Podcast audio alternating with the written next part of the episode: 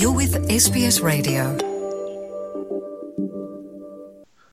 Deakin university ਦਾ ਇੱਕ ਅਧਿਐਨ ਇਸ ਗੱਲ ਦੀ ਜਾਂਚ ਕਰ ਰਿਹਾ ਹੈ ਕਿ ਕੀ ਕੁਦਰਤ ਵਿੱਚ ਬਾਹਰ ਬਿਤਾਇਆ ਸਮਾਂ ਬੱਚਿਆਂ ਵਿੱਚ ਮੋਬਾਈਲ ਅਤੇ ਸਕਰੀਨ ਦੀ ਵਰਤੋਂ ਨਾਲ ਜੁੜੇ ਮੁਸ਼ਕਲ ਵਿਵਹਾਰ ਨੂੰ ਬਿਹਤਰ ਕਰਨ ਵਿੱਚ ਮਦਦ ਕਰ ਸਕਦਾ ਹੈ university of New South Wales ਦੀ ਖੋਜ ਦੇ ਰੂਪ ਵਿੱਚ ਸਾਹਮਣੇ ਆਇਆ ਹੈ ਕਿ 73% ਮਾਪਿਆਂ ਲਈ ਆਪਣੇ ਬੱਚੇ ਦੀਆਂ ਸਕਰੀਨ ਆਧਾਰਿਤ ਡਿਜੀਟਲ ਆਦਤਾਂ ਨੂੰ ਕੰਟਰੋਲ ਕਰਨਾ ਇੱਕ ਚੁਣੌਤੀ ਬਣਦਾ ਜਾ ਰਿਹਾ ਹੈ। ਐਸਪੀਐਸ ਪੰਜਾਬੀ ਤੋਂ ਮੈਂ ਸੁਮੀਤ ਕੌਰ ਤੇ ਪੇਸ਼ ਹੈ ਇਸ ਮਹੱਤਵਪੂਰਨ ਵਿਸ਼ੇ ਤੇ ਇੱਕ ਖਾਸ ਰਿਪੋਰਟ।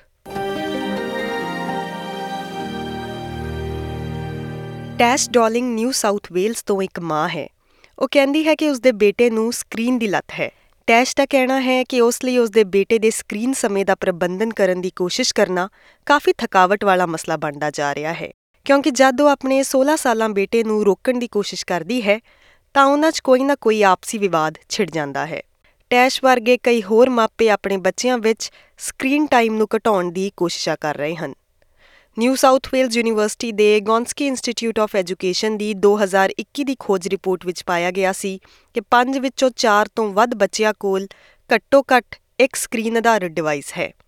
ਇਹ ਸੁਝਾਅ ਦਿੰਦਾ ਹੈ ਕਿ 4 ਸਾਲ ਤੋਂ ਘੱਟ ਉਮਰ ਦੇ ਬੱਚੇ ਆਸਟ੍ਰੇਲੀਆ ਵਿੱਚ ਇੱਕ ਸਕਰੀਨ ਆਧਾਰਿਤ ਡਿਵਾਈਸ ਦੇ ਮਾਲਕ ਹਨ ਅਤੇ ਸਿਰਫ 46% ਮਾਪੇ ਮਹਿਸੂਸ ਕਰਦੇ ਹਨ ਕਿ ਉਹਨਾਂ ਦਾ ਬੱਚਾ ਇਸ ਤੋਂ ਬਿਨਾਂ ਇੱਕ ਦਿਨ ਬਿਤਾ ਸਕਦਾ ਹੈ।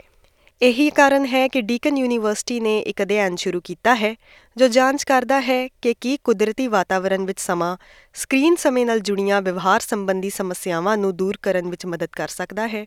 ਪੀਐਚਡੀ ਖੋਜਕਰਤਾ ਮਰੀਨਾ ਟੋਰਜੈਂਸਕੀ ਤਿੰਨ ਭਾਗਾਂ ਵਾਲੇ ਅੰਤਰਰਾਸ਼ਟਰੀ ਅਧਿਐਨ ਦੀ ਅਗਵਾਈ ਕਰ ਰਹੀ ਹੈ ਉਸ ਅਨੁਸਾਰ ਇੱਕ ਪਰਿਵਾਰ ਦੇ ਤੌਰ ਤੇ ਜ਼ਿਆਦਾ ਬਾਹਰ ਜਾਣਾ ਇਸ ਕਿਸਮ ਦੇ ਝਗੜਿਆਂ ਨੂੰ ਘਟਾਉਣ ਵਿੱਚ ਮਦਦ ਕਰਦਾ ਹੈ ਅਤੇ ਬੱਚਿਆਂ ਦੇ ਸੁਭਾਅ ਵਿੱਚ ਸਕਾਰਾਤਮਕ ਬਦਲਾਅ ਪੈਦਾ ਕਰ ਸਕਦਾ ਹੈ There is a distinct line of research um, that is showing that it's actually outdoor time in environments characterized by features of nature that is associated with um, reductions in physical and psychological stress, um, improved emotional regulation for children. Um, and we, when we reviewed the literature, we also found that it's positive family experiences in nature that can potentially shift some of children's free time preferences um, and encourage them to um, choose outdoor time over indoor sedentary screen based activities. Melbourne ਆਧਾਰਿਤ ਬੱਚਿਆਂ ਦੇ doctor ਰਾਜ ਖਿੱਲਨ ਦਾ ਕਹਿਣਾ ਹੈ ਕਿ ਅੱਜਕੱਲ ਮਾਪੇ mobile ਤੇ TV ਨੂੰ ਇਲੈਕਟ੍ਰੋਨਿਕ ਨੈਨੀ ਦੇ ਰੂਪ ਵਜੋਂ ਇਸਤੇਮਾਲ ਕਰ ਰਹੇ ਨੇ। ਕਿਉਂਕਿ ਅੱਜਕੱਲ ਇਲੈਕਟ੍ਰੋਨਿਕ ਦੇ ਜ਼ਮਾਨੇ 'ਚ ਆਪਾਂ ਇਹਦੇ ਉੱਤੇ ਡਿਪੈਂਡੈਂਟ ਹੋ ਰਹੇ ਹਾਂ ਔਰ ਬਹੁਤ ਸਾਰੇ ਸਾਡੇ ਜੋ ਪੇਰੈਂਟਸ ਹੈ, ਉਹਨੂੰ ਜਿਹਨੂੰ ਅਸੀਂ ਟਰਮ ਯੂਜ਼ ਕਰਦੇ ਹਾਂ ਇਲੈਕਟ੍ਰੋਨਿਕ ਬੇਬੀ ਸਿਟਰ ਜਾਂ ਇਲੈਕਟ੍ਰੋਨਿਕ ਨੈਨੀ ਦੀ ਤਰ੍ਹਾਂ ਇਹਨੂੰ ਇਸਤੇਮਾਲ ਕਰਦੇ ਆ। ਕਿ ਚਲੋ ਇਹਨੂੰ ਇੱਕ ਸਾਲ ਦਾ ਬੱਚਾ ਹੈ ਤੇ ਉਹਦੇ ਅੱਗੇ ਆਪਾਂ ਟੀਵੀ ਜਾਂ ਫੋਨ ਜਾਂ ਲਾਈਪੈਡ ਜਾਂ ਲੈਪਟਾਪ ਖੋਲ ਕੇ ਰੱਖਤਾ ਉਹ ਆਪਣਾ ਦੇਖ ਰਿਹਾ ਹੈ ਤੁਸੀਂ ਆਪਣੇ ਘਰ ਦੇ ਸਾਰੇ ਕੰਮ ਕਰ ਰਹੇ ਹੋ ਤਾਂ ਉਹਨੂੰ ਇੱਕ ਨੈਣੀ ਦੀ ਤਰ੍ਹਾਂ ਇਸਤੇਮਾਲ ਕਰ ਰਹੇ ਹੋ। ਤਾਂ ਜੋ ਤੁਹਾਡੀ ਬੇਸਿਕ ਕੁਐਸਚਨ ਜੋ ਆ ਰਿਹਾ ਉਹਦੀ ਸੀ ਕਿ 2 ਸਾਲ ਤੇ ਘੱਟ ਵਾਲੇ ਬੱਚਿਆਂ ਨੂੰ ਅਸੀਂ ਜਨਰਲੀ ਸੁਜੈਸਟ ਕਰਦੇ ਹਾਂ ਕਿ ਕੋਈ ਵੀ ਸਕਰੀਨ ਟਾਈਮ ਨਹੀਂ ਹੋਣਾ ਚਾਹੀਦਾ ਐਕਸਪੋਜ਼ਰ ਨਹੀਂ ਹੋਣਾ ਚਾਹੀਦਾ। ਕਿਉਂਕਿ ਬ੍ਰੇਨ ਉਹਨਾਂ ਦਾ ਗਰੋਇੰਗ ਸਟੇਜ ਦੇ ਵਿੱਚ ਹੈ ਔਰ ਉਸ ਵਕਤ ਬੱਚੇ ਨੂੰ ਸਹੀ ਕਰਦਾ ਜ਼ਿਆਦਾ ਅੰਦਾਜ਼ਾ ਨਹੀਂ ਹੁੰਦਾ ਪਤਾ ਨਹੀਂ ਹੁੰਦਾ। ਤੇ ਅਗਰ ਆਪਾਂ ਸਕਰੀਨ ਦਾ ਐਕਸਪੋਜ਼ਰ ਕਰਦੇ ਹਾਂ ਤਾਂ ਉਹਨਾਂ ਨੂੰ ਇੱਕ ਤਰ੍ਹਾਂ ਤੇ ਆਪਾਂ ਗਲਤ ਰਸਤੇ 'ਚ ਪਾ ਰਹੇ ਹਾਂ। ਉਹਨਾਂ ਦੇ ਡਿਵੈਲਪਿੰਗ ਬ੍ਰੇਨ ਦੇ ਉੱਤੇ ਇਫੈਕਟ ਪੈਂਦਾ ਕਿਉਂਕਿ ਅਗਰ ਆਪਾਂ ਕੋਈ ਵੀ ਚੀਜ਼ ਤੁਹਾਡੇ ਸਾਹਮਣੇ ਇੱਕ ਲਗਾਤਾਰ ਜੋ ਮੂਵ ਕਰ ਰਹੀ ਹੈ ਐਨਾ ਫਲਿਕਰਿੰਗ ਸਟੇਜ ਤੇ ਮੂਵ ਕਰ ਰਹੀ ਹੈ। ਉਹ ਸਾਡੇ ਬ੍ਰੇਨ ਨੂੰ ਇੱਕ ਸਟਿਮੂਲੇਟ ਕਰਦੀ ਹੈ। ਸੋ ਬੱਚੇ ਦਾ ਜੋ ਬ੍ਰੇਨ ਹੈ, ਉਹ hyper stimulated and hyper arousable state 'ਚ ਪਹੁੰਚ ਜਾਂਦਾ ਹੈ। ਆਸਟ੍ਰੇਲੀਅਨ ਰਾਸ਼ਟਰੀ ਦਿਸ਼ਾ ਨਿਰਦੇਸ਼ ਅਨੁਸਾਰ 2 ਸਾਲ ਤੋਂ ਘੱਟ ਉਮਰ ਦੇ ਬੱਚਿਆਂ ਨੂੰ ਸਕਰੀਨ ਬਿਲਕੁਲ ਨਹੀਂ ਦਿਖਾਉਣੀ ਚਾਹੀਦੀ। 2 ਤੋਂ 5 ਦੇ ਵਿਚਕਾਰ ਦੇ ਬੱਚਿਆਂ ਲਈ ਪ੍ਰਤੀ ਦਿਨ 1 ਘੰਟੇ ਤੋਂ ਵੱਧ ਸਕਰੀਨ ਸਮਾਂ ਨਹੀਂ ਹੋਣਾ ਚਾਹੀਦਾ। ਅਤੇ 5 ਤੋਂ 17 ਸਾਲ ਦੀ ਉਮਰ ਦੇ ਨੌਜਵਾਨਾਂ ਲਈ ਪ੍ਰਤੀ ਦਿਨ 2 ਘੰਟੇ ਤੋਂ ਵੱਧ ਮਨੋਰੰਜਨ ਸਕਰੀਨ ਸਮਾਂ ਨਹੀਂ ਹੋਣਾ ਚਾਹੀਦਾ। ਇਹ ਉਹੀ ਗੱਲ ਨਹੀਂ ਹੈ ਕਿ ਅੱਜ ਕੱਲ ਤੇ ਤੁਸੀਂ ਮੈਂ ਜੋ ਆਪਣੀ ਕਲੀਨਿਕ 'ਚ ਦੇਖਦਾ ਹਾਂ ਅੱਜ ਕੱਲ ਦੇ ਬੱਚੇ ਦੀ ਰੀਡਿੰਗ ਰਾਈਟਿੰਗ ਜੋ ਸਕਿੱਲ ਹੈ ਪਹਿਲੇ ਤੋਂ 10 20 ਸਾਲ ਪਹਿਲਾਂ ਦੇ ਜਾਂ 30 ਸਾਲ ਪਹਿਲਾਂ ਦੇ ਬੱਚਿਆਂ ਦੇ ਹਿਸਾਬ ਨਾਲ ਬਹੁਤ ਘਟ ਗਈ ਹੈ। ਉਹਨਾਂ ਦੀ ਸਪੈਲਿੰਗ ਬਹੁਤ ਡਿਟੋਰੇਟ ਹੋ ਗਈ ਹੈ ਕਿਉਂਕਿ ਹਰ ਚੀਜ਼ ਕੰਪਿਊਟਰ ਤੇ ਹੈ ਉਹ ਆਟੋ ਕਰੈਕਟ ਕਰ ਦਿੰਦੀ ਹੈ। ਸਭ ਤੋਂ ਵੱਡਾ ਅਗਰ ਅਸਰ ਪੈਂਦਾ ਹੈ ਤਾਂ ਮਾਨਸਿਕ ਮੈਂਟਲ ਹੈਲਥ ਤੇ ਹੀ ਹਿਸਾਬ ਨਾਲ ਪੈਂਦਾ ਹੈ।